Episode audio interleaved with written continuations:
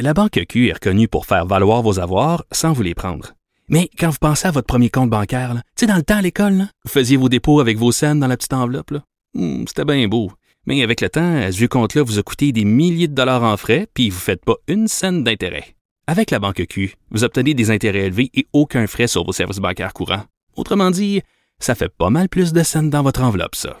Banque Q. Faites valoir vos avoirs. Visitez banqueq.ca pour en savoir plus.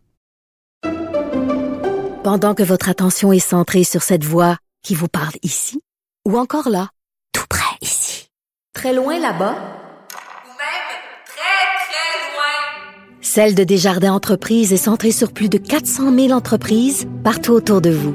Depuis plus de 120 ans, nos équipes dédiées accompagnent les entrepreneurs d'ici à chaque étape pour qu'ils puissent rester centrés sur ce qui compte, la croissance de leur entreprise.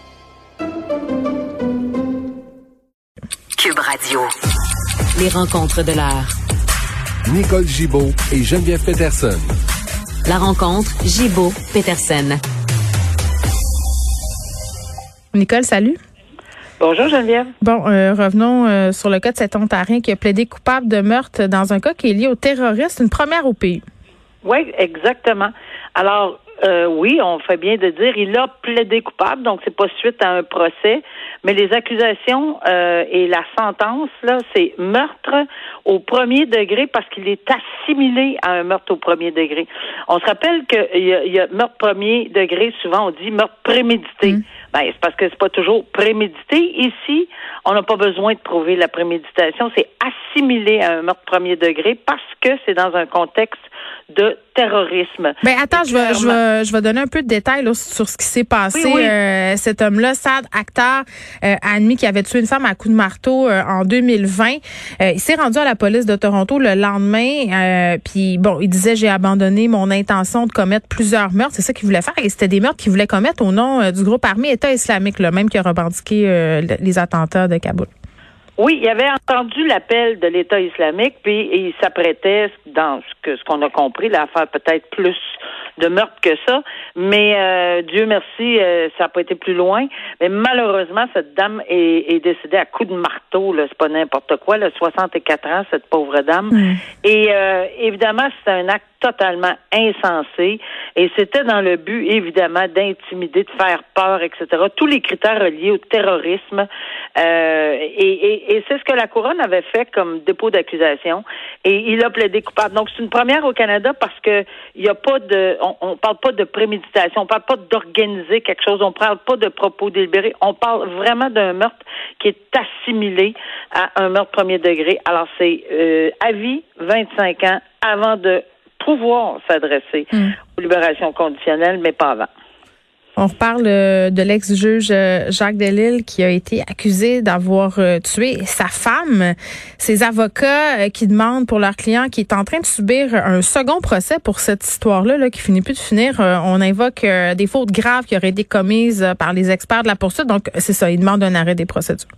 Oui, il demande un arrêt des procédures pour euh, des abus de droit, évidemment, et aussi pour des délais, parce que là, comme euh, d'entrée de jeu, ça finit plus de finir. Alors, juste pour faire un bref aperçu, là, Oui. cette dame-là, Nicole Rainville, euh, avait eu, bon, euh, avait des problèmes, était euh, paralysée du côté droit, elle avait subi un AVC, et c'est son côté gauche qui, qui, qui était intact. Donc, tout ça tourne autour d'un coup de fusil qu'elle a reçu à la tempe. Et le juge de Lille, euh, l'ex-juge de Lille, a été trouvé coupable euh, après un procès devant jury, où il y avait eu évidemment des experts entendus des deux côtés. Euh, il a tenté d'aller en appel, pas fonctionné. Il a tenté d'aller à la Cour suprême, ça n'a pas fonctionné. Il a demandé d'être libéré euh, pour faire une histoire courte là, à, toutes les étapes, ça n'a pas passé. Sauf qu'il s'est servi d'une procédure en droit criminel qu'on voit très, très rarement. C'est qu'on s'adresse au ministre de la Justice du Canada parce qu'il y a une, il y a une, une section dans le code criminel qui le permet. Lorsqu'on on allègue qu'il y a une erreur judiciaire. Et le ministre faut qu'il fasse enquête. Il n'y a pas le choix, puis il, il fait, il établit un comité, c'est ce qui est arrivé.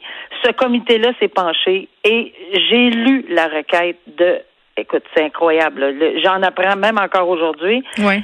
Il y a 27 pages de requête là, de, de, de- dans ce dossier-là, puis il va être, ça va être présenté quelque temps. J'ai pas de date de présentation qui, qui est inscrite, mais la Cour supérieure va se saisir de cette requête en arrêt de procédure et en abus, euh, parce qu'on dit, écoute, ça n'a pas de bon sens, tout ce qui s'est passé au premier procès, parce que tout ça est basé, c'est, c'est, c'est- la théorie, c'est la trajectoire de la balle. Et Oui, attends, parce que lui, euh, lui, il a toujours prétendu que c'était pas lui qui avait tiré puis que c'était un geste volontaire de la part de la dame. Là. Puis ce ce qui a été évoqué, c'est qu'elle aurait pas été capable de le faire. Exact. Et tout, tout tourne autour de la trajectoire de la balle. Les experts de la couronne prétendaient que la trajectoire de la balle, c'était, c'est pas auto-infligé, c'est perpendiculaire. Là, il y a du détail. C'est incroyable comment il y a du détail là-dedans. Et ensuite de ça, la défense disait non, on a des contre-expertises, c'est perpendiculaire euh, ou l'inverse, peu importe. Mais, mais il y a des entrées, puis il y a des sorties de balles, puis il y a des coupures dans le cerveau. Il y a énormément d'expertise. Or, on est le, ce que je, je, je n'avais pas comme détail, mais là je l'ai maintenant. Il y a trois, au moins trois des plus grands experts au Canada, Manitoba, Alberta, puis euh, je, je pense à la Colombie-Britannique, ou enfin une autre province, euh, qui ont été demandés comme experts. Il y a des experts en balistique et tout ça à la demande du ministre, là, pas, pas, pas par les partis comme tels, la défense ou la couronne, mais bien à la demande du ministre. Parce que on comprend, puis là, je comprends aujourd'hui pourquoi, probablement, qu'il en est arrivé à cette conclusion-là. Ça ne veut pas dire que ça va tenir la route, là, mais on comprend pourquoi le ministre, avec, parce que j'ai lu ce que, ce que les experts euh, totalement indépendants ont dit. Et oui, il y aurait possibilité euh, que ça soit un suicide. Contrairement à tout ce qui a été évoqué euh, par euh, la couronne et contrairement à l'expertise de la couronne qui maintient que c'est c'est pas le cas. Mais là, aujourd'hui, on est rendu, parce qu'il a été condamné en 2000. Mais c'est ironique. Nicole, hier, on se parlait des batailles d'experts. C'est quand même... Exactement, mais ça n'a aucun sens. La, la complexité, d'ailleurs, c'est allégué dans leur requête, c'est très, très, très, très, très complexe.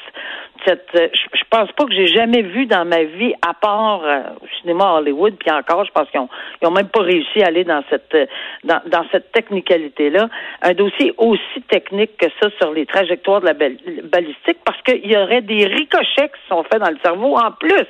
Fait que où ça serait rentré et sorti et pourquoi, puis c'est c'est là d'où tu sais on se souvient euh, Geneviève, la fumée noire dans la main, la paume Oui. de la main de la dame, ben basé là-dessus, ben, il y en avait deux là, je viens d'apprendre qu'il y en avait un un petit peu plus loin, puis qu'on aurait peut-être pris pour acquis que ça allait avec l'autre. C'est incroyable, là. Je- je- j'en ai appris même aujourd'hui. Et euh, je, je dis pas, je- moi j'ai toujours pensé que le dossier avait suivi son cours, puis ça y était là.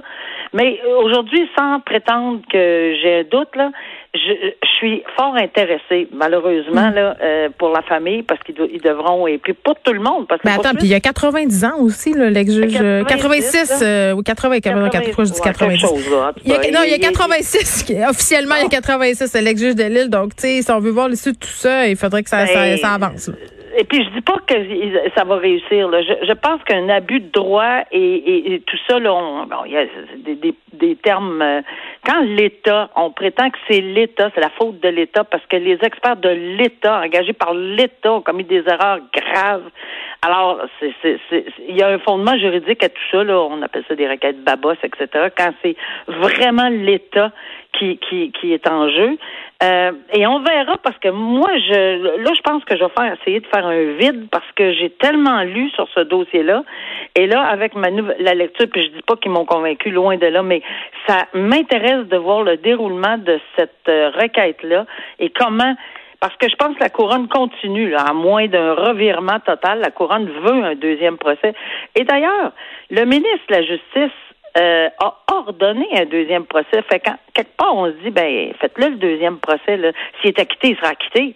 Mais pourquoi commencer par un, un arrêt des procédures, ce qui est tout le temps un peu choquant dans l'idée des gens? On arrête les procédures sans faire le deuxième procès. Peut-être que on va avoir un questionnement là-dessus. Je sais pas comment ça va se dérouler à la Cour supérieure, mais c'est fort intéressant comme, comme dossier, là, rendu à. C'est long, mais c'est intéressant au niveau juridique. Bon, on va revenir sur ce 13e féminicide qui est survenu à la mi-juin. Euh, L'accusé euh, était bon devant des accusations de meurtre non prémédité. Ça a été changé ce matin. Directeur aux poursuites criminelles et pénales qui l'accuse maintenant euh, de meurtre au premier degré. Noureddine euh, Minouni, pardon, donc est accusé d'avoir volontairement causé la mort de sa conjointe Nathalie Piché. Oui, puis là-dedans, ce qui est important aussi, c'est que malheureusement, on comprend qu'il y avait déjà eu des accusations de portée. Euh, il y avait déjà eu des retraits. Des précédents, là. Oui. Ben, ben, tu sais, on sait, est-ce que c'est à la demande? Non, elle n'est plus là pour nous répondre, là. Euh, à la demande, tu sais, j'en faisais référence souvent.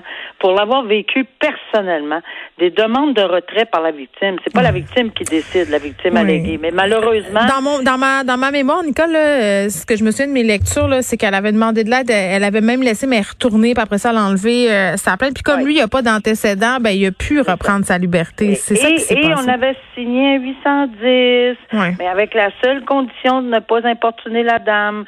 Et c'est ça le filet de hmm. sécurité, malheureusement. Bon, il est trop tard. C'est très, très, très malheureux. Mais avec la preuve que la couronne a, a examiné de façon sérieuse, euh, on en vient à la conclusion que c'est plus un meurtre. Puis ça, ça se fait, ça. Ce serait pas, on va, on veut pas faire une démonstration de meurtre non prémédité, ce qui encourt une peine à vie, mais avec une demande de libération conditionnelle en 10 à partir de la de 10 ans, là, 10, 11, 12 jusqu'à 25. Mais ce qui est une grosse différence, c'est que si euh, il était trouvé coupable, et on le sait, d'un meurtre au premier degré, donc prémédité ici dans les circonstances. Euh, je pense que c'est là-dessus qu'on s'en va. on va peut-être avoir plus de détails. Hmm. Alors, euh, il serait évidemment à vie, mais pas de, de, libération conditionnelle avant 25 ans. On verra. Combien de victimes font tomber les 810 parce qu'ils vivent des pressions de leur conjoint, de l'ex-conjoint? Puis tu sais, tu veux pas te mettre à la place de ces femmes-là, de ces victimes-là, ben. prendre des décisions pour elles, mais je sais pas comment il y aurait moyen de mieux organiser ça puis qu'elle soit mieux accompagnée. Peut-être que ça sera le cas dans le tribunal spécialisé euh, ben, qui va. Peut-être parce que moi, je reviens toujours à ce qui m'est arrivé. Ça m'a traumatisé d'entendre la phrase d'une victime alléguée. Après que je l'ai questionné, questionné, questionné, questionné, questionné, au grand désespoir des avocats de défense, je m'en souviens très bien, puis qu'elle m'a regardé en plein visage puis me dire c'est quoi que tu comprends pas? J'ai rien à dire. Alors, je j'ai compris, là. Puis, tu sais, même en me tutoyant, ne me dérangeait pas du tout, là. Hmm. J'avais compris qu'il y avait une crainte, mais on peut pas euh, euh, agir autrement. Et malheureusement, oui, quand il y a, quelqu'un qui fait des pressions, puis qu'on dit, avez-vous eu des pressions? Ben non, elle n'est pas prête de dire. Je dis, voyons. Ben, elle a peur, c'est ça qu'elle ne dira pas. Donc, c'est ça. Vraiment besoin euh, d'être mieux accompagné, je pense, à, ce chapitre, à, plusieurs autres chapitres par ailleurs. Nicole Gibault, merci beaucoup. Bon week-end. On se retrouve lundi. Merci, bon week-end. Au revoir.